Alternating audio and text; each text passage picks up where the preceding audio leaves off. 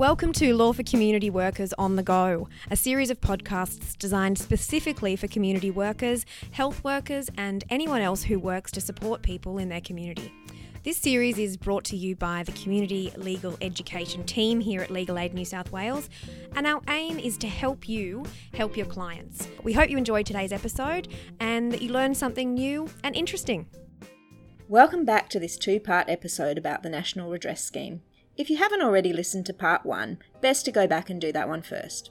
Before we start, a warning. We are discussing child sexual abuse today. This podcast contains some confronting graphic descriptions which may distress some listeners, so please look after yourself and feel free to pause or stop the podcast. There are links to support organisations in the podcast notes. We would like to acknowledge the traditional custodians of the land that we are recording on today, the Gadigal people of the Eora Nation, and pay our respects to elders, both past and present, across Australia. In episode 2, we delve deeper into the specifics and find out about how the scheme works for prisoners and also some recent changes to the law. Okay, let's jump in. Um, Prue, mentioned before the situation for people in jails might be different, and I know that's something that a lot of our listeners might be interested in if they're supporting people who are in jail.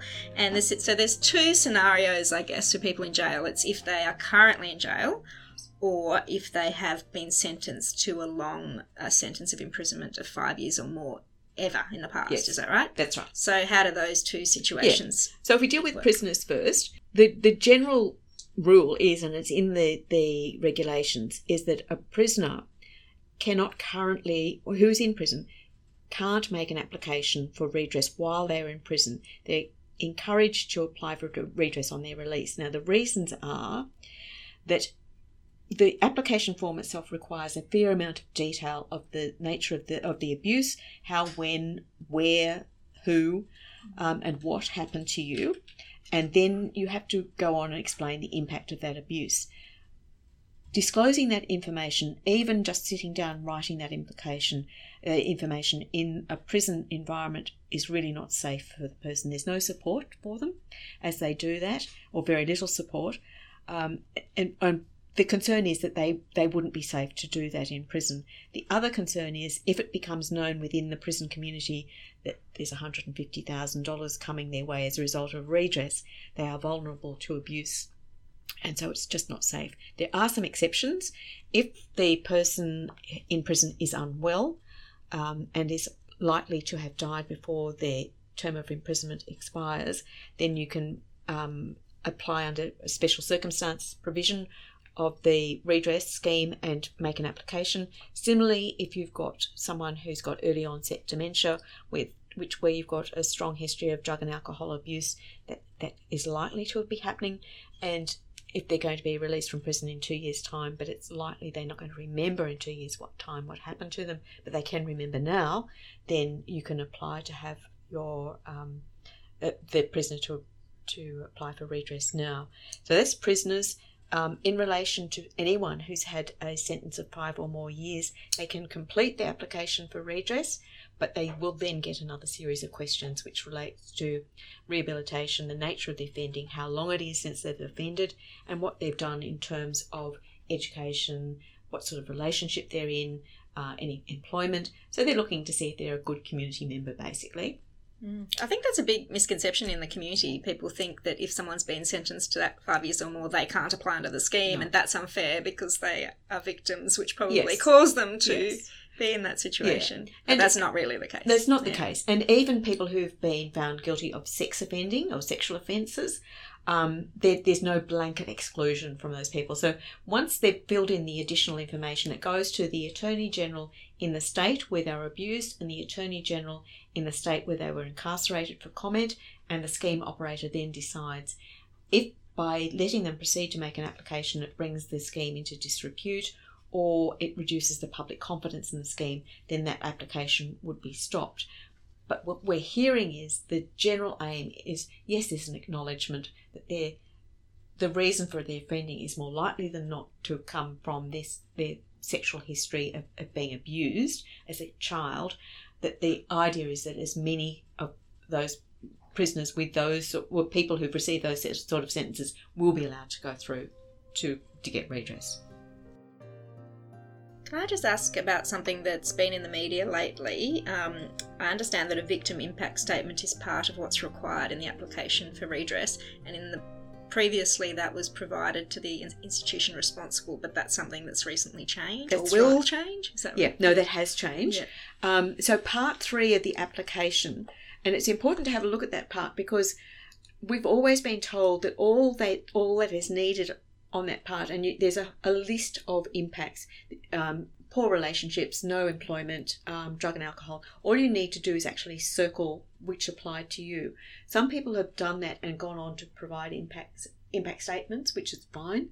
Um, but the, the issue was that those part part three was actually going to the institution, um, and and the reason that was being sent was that the um, some needed for insurance purposes, but also for the direct personal response, so that the institution had some idea of the impact on the person before they went and did the apology.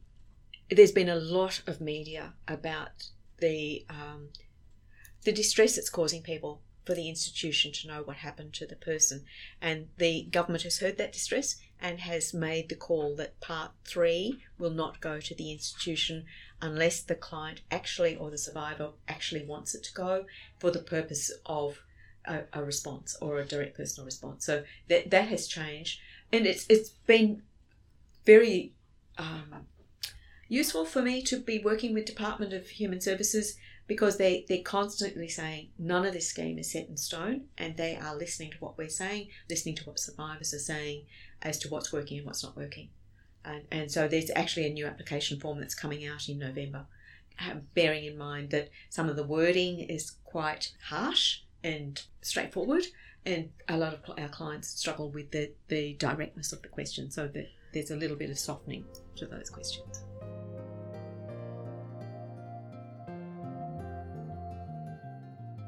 The other thing that's been in the media recently, obviously, is the national apology that was made Mm. by the Prime Minister. What's was you were there, Prue? I was What's there. your view on on that? Yeah, look, look, it, it I, I, I felt a bit of a fraud going. I felt I was taking um, a survivor's seat, um, especially when I it suddenly became apparent that I was going to go, be in the House of Reps, and I thought I was just going to be in the Great Hall. Um, then I really did feel like a fraud. But um, just being there in the House of Reps and hearing the Prime Minister and then the Leader of the Opposition, both of them make heartfelt apologies and reiterating that it wasn't the person's fault. And that was incredibly powerful. And I think in Bill Shorten in particular recognised the impact on the families and certainly the people sitting around me that just hit a chord straight away that the impact on families on on dads who are you know and grandfathers who are in their 60s who've not trusted themselves to change their children's nappy because they felt that they there was something wrong with them.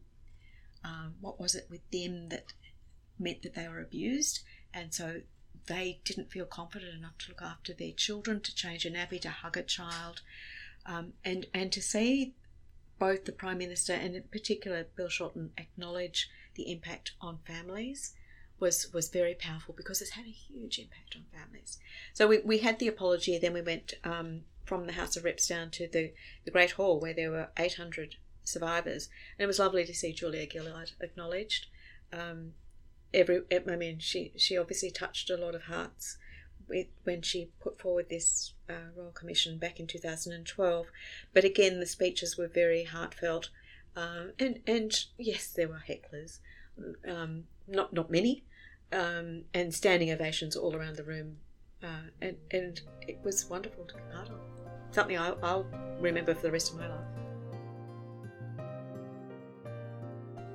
So, Prue, we were talking before about uh, a client of, of knowmore whose relative, I think it was, was mm. very interested in the monetary payment Yeah. that they were going to receive. Like, Yeah. How does knowmore deal with that? What What's your view on that kind of issue? Yeah, and, and look, it, it is becoming an issue. But one, because our clients are tending, tending to be older, and we are getting lots of calls from children who say mum was in Parramatta Girls Home, for example, and she wants to lodge an application, and we're thinking we'd like to talk to mum, please.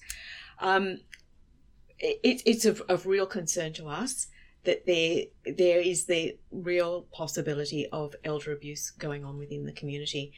Um, our Aboriginal staff have indicated that they are worried uh, and it's something that we are concerned about, especially for Aboriginal clients who share PIN numbers with with their children. That the money goes into the account, and within a week or so, it's actually all gone. So we are working very closely with financial counsellors as to how we can set up sometimes separate accounts, so that what our Aboriginal staff are saying is, yes, the clients, the Aboriginal clients want to be able to give to their grandchildren, but they want to be able to give to their grandchildren um, and they want to be able to make some decisions. So if we put it into a separate account, which they keep the PIN number, then they've got control of that money, which is mm. an ideal solution. Where we, we, we are seeing signs of elder abuse, then we, we discreetly talk to the client and make sure they're really aware of referral pathways mm to get assistance from seniors' rights legal services and what sort of services they offer. And there's the um, elder um, abuse helpline yes. in New South Wales. Anyway. Yeah, yeah. exactly, yeah. exactly. I guess the other issue around the monetary payments is that issue of if people have debts. Yeah. Yeah. Before, what should they do about yeah. that? So one of our intake questions is whether or not there's existing financial um, difficulties that the clients experience because most of our clients, having been sexually abused as children, have gone on to have a pretty rocky life. And there's, I, I would have thought that it's very easy to do an application on grounds of hardship to have those debts waived. And that would be the ideal solution get debts waived before the monetary payment comes in. But for clients who don't contact us until the end and we can't do those applications to waive the debts on grounds of hardship, what we're looking well firstly there's legislation where commonwealth debt won't won't be taken out of the so payments like so they're quarantined Centrelink australian tax office child support. So they're all they will not be made they won't make claims on monetary payments. What i'm in the process of doing is talking to the banks so the big four banks and some of the smaller banks to see if they if we can possibly quarantine that money from paying off personal injury, personal loans credit card debts, all of that. Um, and I think we're a long way to getting resolution on those issues. The next tier that we're talking to are um, the utilities and telcos that we can also quarantine these payments from the Telstra coming in and claiming four or five thousand dollars on a mobile bill as that debt. What about in New South Wales if people have fines, debts, or um, restitution? Yeah, yeah. Look, I'm not sure. I'm not sure about any of those, okay. but they we're taking those on board. One of the biggest concerns for me right now is Department of Housing. Um, I don't want people knocked off a priority housing list because suddenly they've got a lump sum payment, and that payment should be used to pay off rent before it's before they can come back on the list. That would be the ultimate in mm. Sadness and in mm. this is not how it's meant to be working. So what I'm hoping to do is um, I understand this has not been the first time that the Department of the Federal Department of Social Services has approached the Department of House, Departments of Housing around Australia to seek exemption, so that when this money comes into the account, it's not taken as an asset which should be used up before a person um, is, gets rent relief or goes onto a public housing list. So these are all things that people should talk to knowmore, talk to financial counsellor exactly. or legal aid or community legal exactly. centres about first exactly. yep. before they get the payment. Yes, before they get the payment. Yeah. Absolutely. Definitely. Podcast is for community workers. So, what are the main messages you would give to community workers or people who support um, survivors of institutional sexual abuse in the community? What are the main messages that yeah. we want to give them today?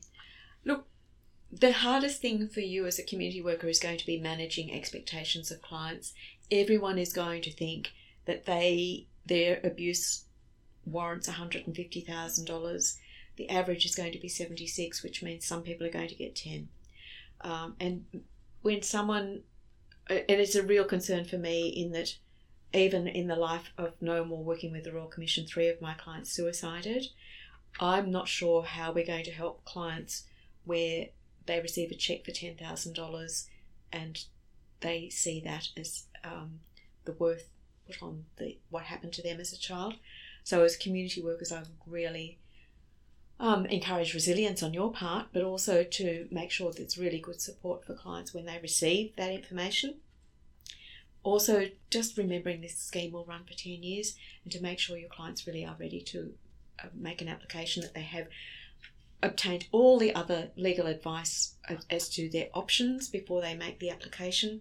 And the, the really important thing is that six months.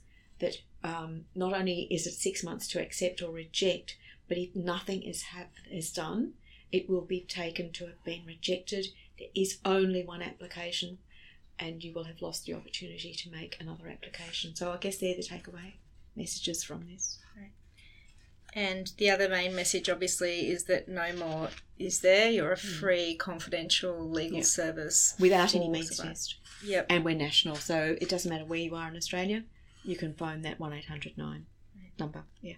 And we'll put that number on the information with the podcast. And it's not only lawyers you have at knowmore, you also work closely with social workers and, and Aboriginal support yeah. workers. And, and so it's really important for especially for our indigenous clients when they phone in that if they, they need to feel that they're in a culturally safe space and they will be offered the opportunity to speak to one of our Aboriginal Torres Strait Islander engagement workers before they engage with the legal team. And that's just so that, I mean, there's a great deal of shame and embarrassment that Aboriginal people have, have felt about what happened to them, absolutely unjustifiably so. But they need to feel that it's a safe place to come and it's culturally safe. Um, and the only way they're going to be able to do that is to access the engagement team. Um, and, and they're there. So make use of them. Um, and, and similarly, if a client becomes distressed during a call and it's impossible for a lawyer to take instructions, we'll bring in a counsellor to, to help the person to ground them. And it may be that we have to end the conversation and make a time another time to talk to them when they're feeling more able to, to continue. And do you often see clients together with a support worker? Absolutely. And that's that's our our preferred option simply because this is there's a lot of information unfortunately we have to impart and two sets of ears are better than one and I, I know I've had to receive some bad news in my life um, and it's surprising that the words that you you focus in on and you miss everything else that the person has said. And I have been very grateful for those times in my life that I've had someone else with me who's actually heard the rest of the message, which I didn't hear. All right. Well, Prue, thank you so much for your time today. It's been really wonderful talking to you, and I know that community workers will have learned a lot about this new scheme. Mm and hopefully feel like they have more information to to impart to their clients and know where to send them. Thank you. Thanks for tuning in today. We think this is information that is relevant to all Australians, so why not tell everyone at your work or even play a bit at your next team meeting? Make sure you follow us wherever you get your podcasts from so you know when our latest episodes are released. If you have other topics you want to know more about, uh, please just send us an email and we'll be in touch. Make sure to subscribe to our e alerts as well. They let you know about free webinars and workshops, as well as any changes to the law that might be relevant to your work as a community or health worker. And you can subscribe to that by following the links in the show notes. So until next time, thanks again from the CLE branch here at Legal Aid New South Wales.